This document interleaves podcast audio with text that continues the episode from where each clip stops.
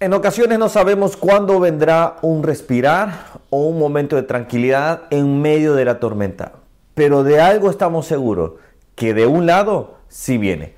Hola, ¿cómo estás? Que Dios te bendiga. Mi nombre es Ronnie Mejía. Estamos viendo la Biblia capítulo por capítulo y estamos disfrutando, estamos viendo cómo cada uno estamos creciendo. Déjame en los comentarios cómo esto te está bendiciendo también, cómo cómo estás encontrando la Biblia y te estás dando cuenta de grandes historias, de grandes momentos que quizás muchas veces no los habíamos tocado. Hoy estamos en Esther, estamos leyendo este libro precioso, un libro donde Obviamente era un momento en el cual eh, el pueblo estaba apartado, estaba en, Babilonia, estaba en Azusa, acá también, por ejemplo, eh, eh, después del, imperio babilónico vino el imperio medo-persa, y ahí es donde estamos en este momento, 480 más o menos antes de Cristo, ya antes de construir, ya el templo ya se había construido, antes de construir el muro, Nehemías, lo acabamos de dejar el libro, pero realmente acá estamos unos años antes de Nehemías. Bueno, después de este contexto, Vamos, vamos a situarnos. En este instante ya la reina eh, Esther ya ha sido seleccionada, ya ha ganado, obviamente, ya ha ganado el favor, está ganando el favor de muchos, del rey mismo. Pero Naaman eh, hizo un, un, decreto, un decreto en el cual obviamente iba a dañar, Naaman, dije, no, perdón, estaba diciendo el, nombre, Amam, perdón, perdón, perdón, perdón. Ah, sentí en mi cabeza que estaba diciendo un nombre que no pertenecía a esta, historia.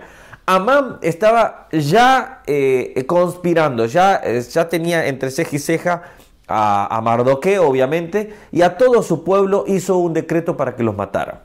Bueno, en este momento estamos. Dice el versículo 1, por ejemplo, luego que supo Mardoqueo, capítulo 4, versículo 1, luego que supo, eh, supo Mardoqueo todo lo que se había hecho, rasgó sus vestidos y se vistió de silicio y de ceniza y se fue por la ciudad clamando con gran y amargo clamor.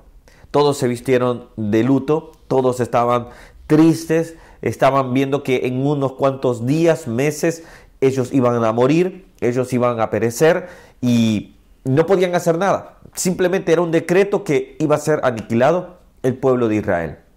Recordemos Amán estaba siendo utilizado como ese, eh, como ese destructor contra los judíos siempre. Satanás siempre ha querido destruir a los judíos. Bueno, acá Amán está siendo utilizado.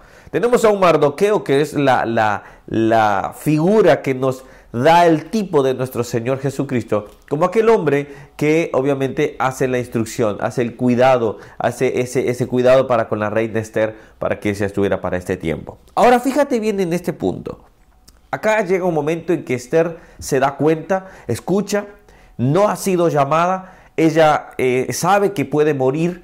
Entonces, ¿qué sucede? Me voy a adelantar a la historia y después regresamos un poco. Versículo 15. Y Esther dijo respondiendo a Mardoqueo, Ve y reúne todos los judíos que se llaman en Susa y ayunen por mí y no coman ni beban en tres días yo también con mis doncellas ayunaré igual, igualmente. Entonces, entonces entraré a ver al rey, aunque sea conforme a la ley. Si perezco, que perezca. Ella había dicho, no he sido llamada y puedo llegar a morir, porque la ley persa no lo permite. Entonces ya había pasado 30 días o no sé cuántos días sin ver a su esposo y no ha sido llamada. Entonces el punto acá es que ella sabe que tiene una, puede tener una sentencia de muerte. Ahora, miren lo que hace, ayuden por mí. Hay cosas que nosotros vamos a estar enfrentando y lo sabemos, ya hemos escuchado este tema, pero no lo hacemos honestamente. Debemos ayunar, debemos clamar al Señor. Hay un punto acá, quizás quiero hacer un paréntesis. Nosotros no forzamos a Dios a hacer algo. Nosotros no tenemos palabras para declarar.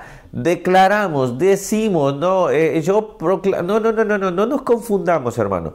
Es la soberanía de Dios que tiene el poder de decir, esto va a suceder, esto va a pasar. De él cambiar todo lo que él pueda hacer y cambiarlo, posiblemente hacerlo y decir, yo lo voy a hacer. Pero no tenemos poder sobre él. Eso no nos equivoquemos, porque yo siempre he estado, y con todo respeto le digo a los hermanos que hay gente que, que yo por muchos años estuve, sí, yo declaro, no hermanos, no tenemos poder de declarar, literalmente, solo lo, tómelo con amor que se lo digo. Ahora, fíjese, e, e, este punto es muy, muy crítico nosotros podemos clamar Y dice la Biblia, clama a mí y yo responderé. Clama a mí. No es que yo le ordeno a Dios. ¿Se da cuenta la diferencia? Entonces, clama a mí y yo responderé. El ministerio, o perdón, el ministerio no, la acción que nos permite que poder pedirle a Dios es nuestra fe. Dice la fe mueve la mano de Dios. Es la fe la que aquello que va a poder cambiar, pero que en el sentido de decir que Él cambia y decir, bueno, haremos esto. Esto ya está dentro de su plan, lógicamente, no está algo al azar, pero dentro de eso nosotros podemos clamar y decir, Señor, ten misericordia de nosotros. Eso es lo que pedía Esther. Voy aterrizando sobre el versículo, así no me voy yendo más por las ramas. Versículo 14. Porque si callas absolutamente en este tiempo, respiro y libración vendrá de alguna parte para los judíos, mas tú y, la casa de tu padre perecerán. Mardoqueo le dice ante la respuesta que Esther le dice, no he sido llamada, puedo morir. Mardoqueo le dice, eh, mira que si tú no lo haces, no te vas a librar, pero de algún lado, pero respiro y libración, de algún lado vendrá.